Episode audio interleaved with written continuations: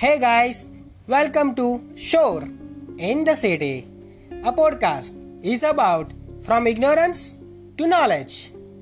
In each episode, you will get best hard-hitting information of different industry.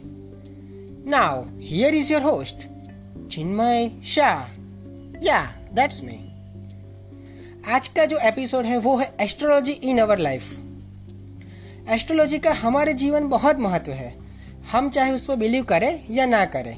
काफ़ी लोग ये सोचते हैं कि भाई एस्ट्रोलॉजी एक मन गढ़न चीज़ें है और काफ़ी लोग उसमें विश्वास भी करते हैं। तो मैं आज जो चीज़ बताने वाला हूँ, वो एस्ट्रोलॉजी के साथ साथ साइंटिफिकली भी प्रूव्ड है। आज का मेरा पूरा पॉडकास्ट एस्ट्रोलॉजी विथ साइंस है बेसिकली हम सब जानते हैं कि हम जहाँ रहते हैं, वो अर्थ यानी कि पृथ्वी, एक प्लेनेट है। और सोलर सिस्टम के अंदर बहुत सारे प्लेनेट्स और स्टार्स है। और हम सब उससे जुड़े हुए हैं। हर प्लेनेट हमारे जीवन में किसी भी फ़ील्ड को आइडेंटिफाई करता है। यानी उसको एक इस तरह से कह सकते हैं कि वो हमारे जीवन के स्पेक्ट्रम का एक हिस्सा है, जो हमें एनर्जी देता है। जो एनर्जी है वो अलग अलग चार इक्वल पार्ट में डिवाइडेड होती है। एक होती है ग्रेविटेशनल एनर्जी एक होती है इलेक्ट्रोमैग्नेटिक एनर्जी दूसरी होती है न्यूक्लियर स्ट्रॉन्ग एनर्जी और चौथी होती है न्यूक्लियर वीक एनर्जी उसमें से न्यूक्लियर स्ट्रॉन्ग और न्यूक्लियर वीक एनर्जी ऐसी है कि जब कोई दो चीज़ एक दूसरे के साथ बहुत करीब है, बहुत कम डिस्टेंस में है, तभी वो अप्लाई होती है। पर कोई भी प्लेनेट है और एक हम है तो हमारे बीच काफ़ी पूरा, काफ़ी बड़ा लॉन्ग डिस्टेंस है। तो ऐसे समय में सिर्फ़ ग्रेविटी और इलेक्ट्रोमैग्नेटिक फोर्स ही ऐसा है जो अप्लाई होता है।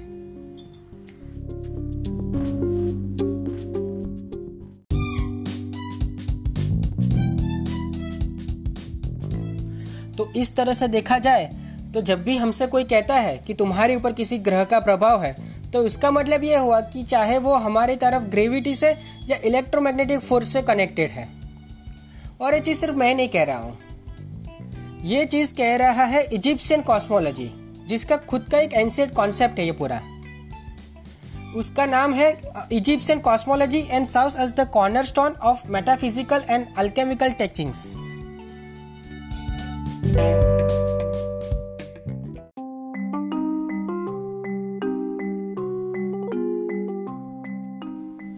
रिसर्च में पता चला है कि पूरा जो ब्रह्मांड है, वो इलेक्ट्रिकली चार्ज है और एक दूसरे के साथ कनेक्टेड है। तो इसका मतलब ये हुआ कि हम भी इलेक्ट्रिकली चार्ज है, क्योंकि हम भी किसी ना किसी ब्रह्मांड के एक पार्ट है। और सिर्फ़ हम ही नहीं, हमारे साथ साथ हमें आसपास जो भी चीज़ दिखाई दे रही है, वो सारी की सारी चीज़ कनेक्टेड है एक दूसरे के साथ। और इन सब के अंदर जितनी भी एनर्जी है तो उसका जो सोर्स है, वो वही है इलेक्ट्रिकली चार्ज ब्रह्मांड के अंदर, जो ऊर्जा को, यानी कि एनर्जी को जनरेट करता है।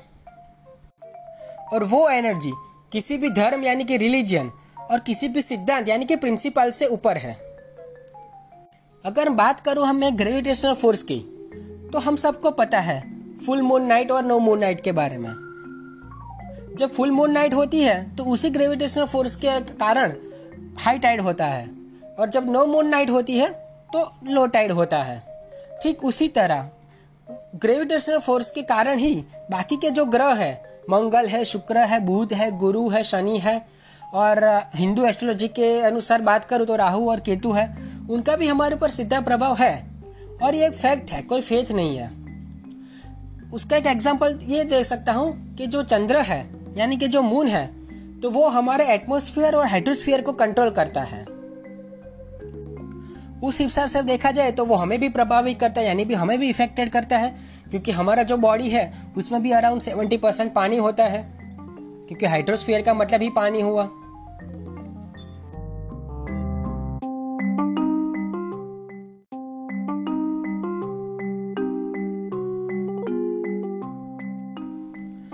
इसका मतलब ये साफ़ है कि जो प्लेनेट्स है तो उसकी एनर्जी सिर्फ़ हम पर यही नहीं, पौधे, जानवर पशु पक्षी उन सब पर उसका इफ़ेक्ट पड़ता है। एक एग्ज़ाम्पल देके बताओ तो फ्लू डायनेमिक्स ये कहता है कि things like air and water move what force act on it यानी कि उस पर जिस फोर्स का प्रभाव पड़ता है, वो उसके हिसाब से वो मूव करता है। साइंस तो ये भी कर रहा है कि जो मटेरियल्स है, वो एक दूसरे से या तो अट्रैक्ट होते हैं या तो रिपल्स होते हैं। उनकी मटेरियलिस्टिक जो प्रॉपर्टी है, उस पर वो डिपेंड होता है कि वो अट्रैक्ट होंगे कि रिपल्स होंगे। और उसके अलावा वो साइज़ और डिस्टेंस पर भी डिपेंड होता है। पुराने जमाने में लोगों ने देखा था कि मेजोरिटी ऑफ़ जो स्टार है, वो स्टेशनरी है एक दूसरे के रिस्पेक्ट में। उन्होंने इस स्टार को फिक्स स्टार कहा था।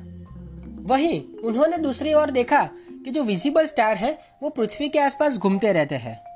ठीक चंद्र की तरह राइट तो उन्होंने, जब उनका जो मूविंग एरिया है, उसको चेक किया तो उसमें से उन्होंने देखा कि उस एक लाइन ड्रॉ की सकती है, एक निश्चित रेखा है, जिसके आसपास वो घूमते रहते हैं। तो उसी रेखा को, यानी कि उसी लाइन को उन्होंने इक्लिप्टिक कहा था।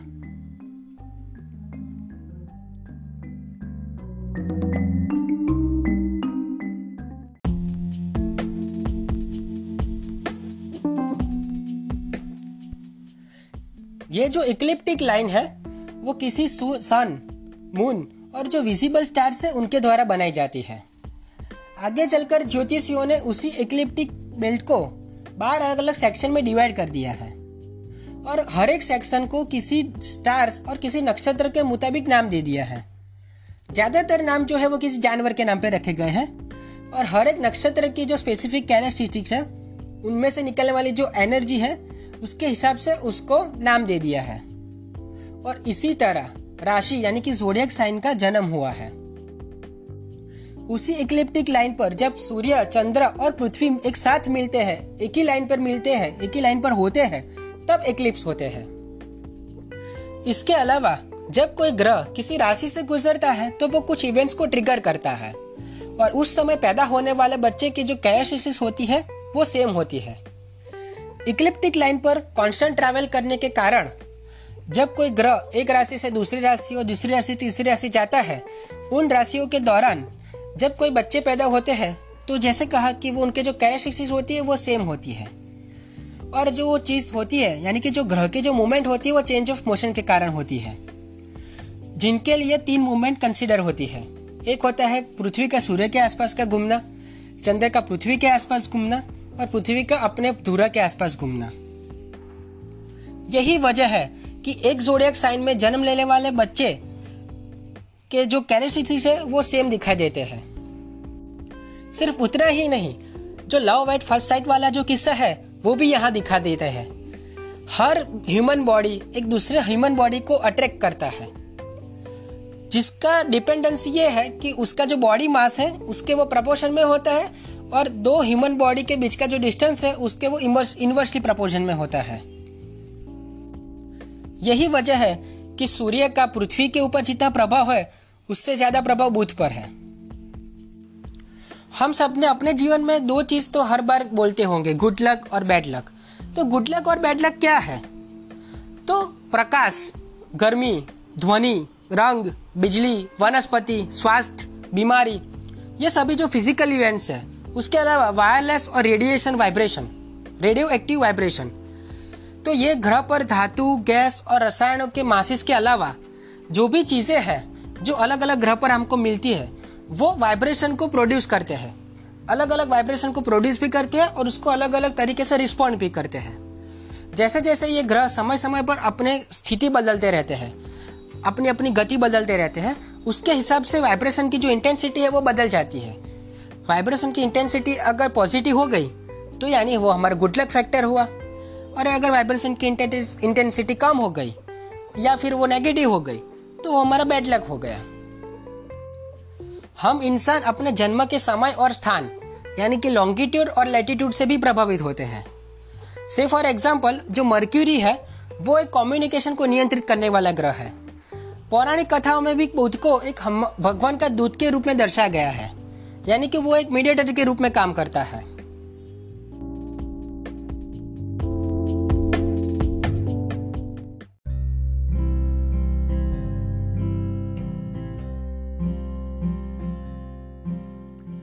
हम सबने कॉस्मिक एनर्जी के बारे में पढ़ा होगा। पर अगर उसको एस्ट्रोलॉजी के ज़रिए देखे तो अलग अलग जो ग्रह है, उनका एक और काम ये भी है कि सूर्य में से सात प्राइमरी किरणें निकलती है यानी कि सात प्राइमरी रेस निकलती है। तो हर एक ग्रह किसी एक प्राइमरी रेस को रिफ्लेक्ट करता रहता है। एज अ रिफ्लेक्टर भी वो वर्क करता रहता है। तो कभी कभार ऐसा भी होता है कि जब सारे ग्रह एक साथ सारी किरणों को रिफ्लेक्ट करते हैं अगर सारे ग्रह एक साथ मिल गए और किसी एक एक, एक किरण को भी रिफ्लेक्ट किया तो भी उसका रिज़ल्ट ये होगा कि सारे किरण एक साथ रिफ्लेक्ट हो गई। तो एक साथ गेदड़ होके, एक साथ यूनाइट होके जो रिफ्लेक्ट होता है, तब वो व्हाइट लाइट बनती है। और उसको कॉस्मिक एनर्जी बोला जाता है। किसी दूसरे तरीके से या किसी दूसरे नज़रिए से देखें तो ह्यूमन बॉडी में सात चक्रास होते हैं। सात चक्रास और कुछ नहीं है, ये सात प्राइमरी रेजी है सन की।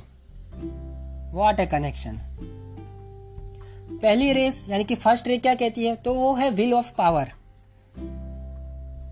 हमारे शरीर में जो विल पावर है, वही है वो। दूसरी रे है लव और विजडम जो अफेक्टेड है मैग्नेटिक पावर से। तीसरा होता है एडेप्टेबिलिटी थर्ड रे एडेप्टेबिलिटी पे बेस्ड है। फोर्थ रे ब्यूटी और हार्मोनी पे बेस्ड है। फिफ्थ रे कॉन्क्रीट नॉलेज और साइंस पे बेस्ड है। सिक्स रे डिवोशन और आइडियलिज्म पे बेस्ड है।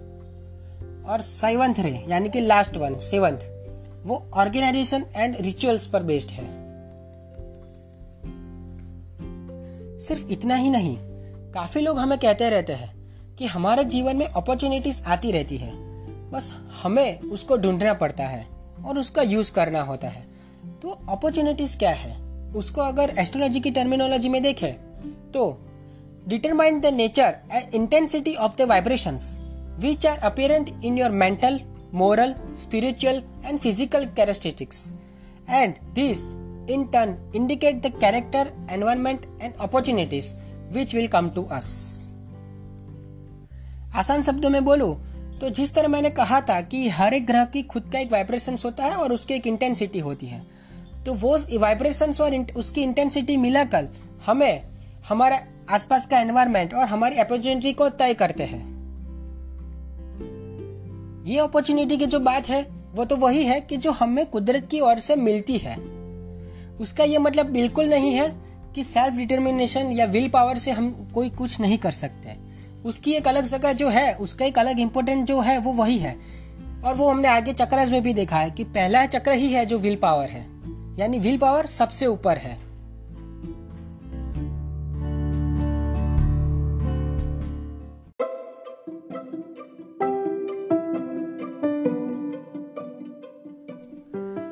मुझे पक्का पता है कि आप सब लोग ये सोच रहे होंगे कि मैं आज अचानक ये एस्ट्रोलॉजी के बारे में बात क्यों कर रहा हूँ। पर एक्चुअली आज मैं ये जो बात कर रहा हूँ, वो पिछले एक साल की मेहनत है। पिछले एक साल से मैं ये सुन रहा हूँ कि भाई ये मांगलिक हूँ, मैं मांगलिक हूँ, मैं मांगलिक हूँ। मुझे पता नहीं था कि मैं ये मांगलिक क्या होता क्या है। तो इसी वजह से मैंने थोड़ा इंटरनेट पे सर्च किया, उसके बारे में काफ़ी बारी जानकारी ली एस्ट्रोलॉजी क्या है, क्या नहीं है।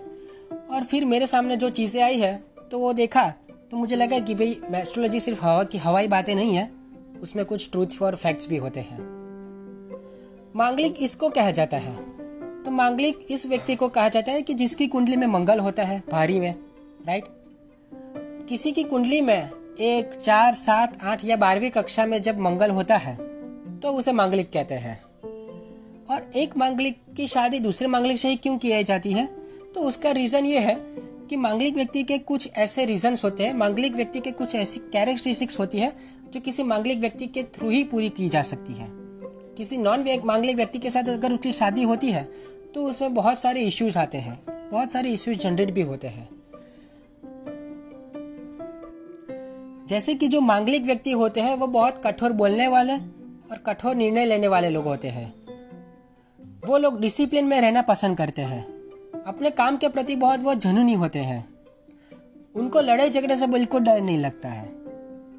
उनका कोई भी काम बहुत प्लानिंग के साथ होता है।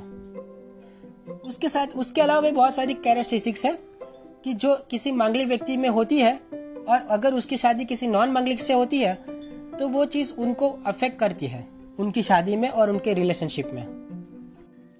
इसी वजह से कहा जाता है कि मांगलिक लोगों का विवाह अगर मांगलिक से हो तभी वो एक दूसरे के साथ अच्छे से निभा पाएँगे। जाते जाते मेरी इच्छा है कि मैं आपको कुछ और ऐसी चीज़ें बताऊँ, यानी कि किसी एक ग्रह का हमारे शरीर पर उसका क्या प्रभाव होता है। सूर्य से अगर शुरुआत करूँ तो हमारा जो माइंड है, हमारा जो मस्तक है, उसके एग्जैक्ट सेंटर में सूर्य का स्थान होता है। यानी सूर्य जो है, वो हमारी बुद्धि को कंट्रोल करता है। उसके अलावा सूर्य जो है, वो हमारे हड्डियाँ, अस्थि, हमारा पेट, यानी कि अग्नाशय, उस, और हमारी आँखें, और हमारा हार्ट उन सब पे वो उसका अफेक्शन होता है, उसका प्रभाव होता है। चंद्र जो है, वो हमारे हार्ट उसके अलावा हमारे शरीर में जो पानी है, उस पर उसका प्रभाव होता है। वो हमें इमेजिनेशन पावर देता है। उसके अलावा हमारे अंदर जो फेफड़े है, उस पर भी चंद्र का प्रभाव है। मंगल ग्रह जो है, वो हमारी आँखों और उसके अलावा हमारा जो ब्लड है ब्लड का जो सर्कुलेशन है, उस पर उसका प्रभाव होता है। तो अगर मंगल अच्छा हुआ तो वो हमें साहसी बनाना और निडर बनाना सिखा देता है। बुध का जो प्रभाव है, वो हमारे जीप पर, हमारे दांत पर और हमारे नासाग्रह यानी जिसको नासिक, नासिका जिसको हम कहते हैं, जहाँ से हम श्वास लेते हैं उस पर उसका प्रभाव रहता है। उसके अलावा हमारी वाणी, यानी कि हमारा कम्युनिकेशन हमारा बिहेवियर उस पर भी बुध का प्रभाव रहता है। अगर बुध अच्छा हो गया तो वो हमें इंटेलिजेंट बनाता है। उसके अलावा हमारा डाइजेस्टिव पावर हमारी स्किन और हमारे शरीर के अंदर का जो गैस है, उस पर भी बुध का प्रभाव रहता है। गुरु का प्रभाव हमारे नाक के ऊपर, हमारे शरीर के अंदर की गैस के ऊपर भी रहता है। अगर हमारे शरीर के अंदर जो गैस है, वो अगर अच्छी है, यानी कि वो कंट्रोल में है तो हमारा नॉलेज और हमारा जो भाग्य है, यानी कि हमारा जो फॉर्च्यून है, वो अच्छा होगा। उसके अलावा गुरु हमारे शरीर में हमारा जैसे कहा कि ज्ञान, पित्त और हमारे शरीर की जो चर्बी है, उस पर भी वो प्रभाव पड़ता है। यानी कि जो लोग बहुत मोटे हैं, उनको चेक करना पड़ेगा कि उनका गुरु कैसा है। शुक्र की बात करूँ तो शुक्र जो है, वो हमारे शरीर का जो वीर्य रस है उसके अलावा हमारी जो स्किन है, उसका उसका प्रभाव रहता है। अगर कोई अट्रैक्टिव है कोई पर्सन किसी की पर्सनालिटी अच्छी है, ज़्यादा अच्छी है तो उसका मतलब ये हो कि उसका जो शुक्र है वो बहुत पावरफुल है। शनि की बात करो तो हमारे शरीर की जो हड्डी है और उसके अलावा हमारी जो नाभि है, उस पर शनि का प्रभाव है। अगर शनि, हड्डी मज़बूत नहीं रहती है, या अगर आगे चलकर हड्डी में प्रॉब्लम होती है तो उसका मतलब ये हुआ कि हमें शनि की पूजा करनी चाहिए। और अगर नाभि की बात करूँ तो वो हमारे जीवन का, यानी कि हमारी जो पूरी बॉडी है, उसका सेंटर पॉइंट है। सेंटर पॉइंट अच्छा हो तो उसका मतलब ये हुआ कि हमारा पूरा बॉडी मेंटेन है अच्छा है। उसके लिए उसका खास, विशेष ध्यान रखना चाहिए। राहु की बात करूँ ह्यूमन हमारे जो हिंदू एस्ट्रोलॉजी है, उसके हिसाब से राहु और केतु भी है। राहु की बात करूँ तो हमारी सिर पर जो चोटी वाला स्थान है हमारे जो पूर्वज है, जो चोटी बांधते थे तो वो जो चोटी वाला स्थान है और हमारा जो मुख है, उस पर राहु का असर होता है। उसके अलावा जो अंतड़िया है, उस पर भी राहु का प्रभाव रहता है। केतु जो है, वो हमारे कंठ, यानी कि हमारा जो गला है, वहाँ से हार्ट तक और हमारे जो पैर है, उस पर केतु का प्रभाव है। पैर अगर कमज़ोर है, उसका मतलब ये होगा कि हमारा जो केतु है, वो कमज़ोर है। चलिए, आज के एपिसोड में बस इतना ही करके मिलते हैं नए एपिसोड में। Thank you so much to join in the show in the city subscribe करना बिल्कुल मत भूलिएगा। और सिर्फ़ इतना ही नहीं, अगर आपको ये वैल्यूएबल लगता है तो अपने फ्रेंड को भी रेफर करिए। Chinmay Shah signing off see you in the next episode goodbye and take care thank you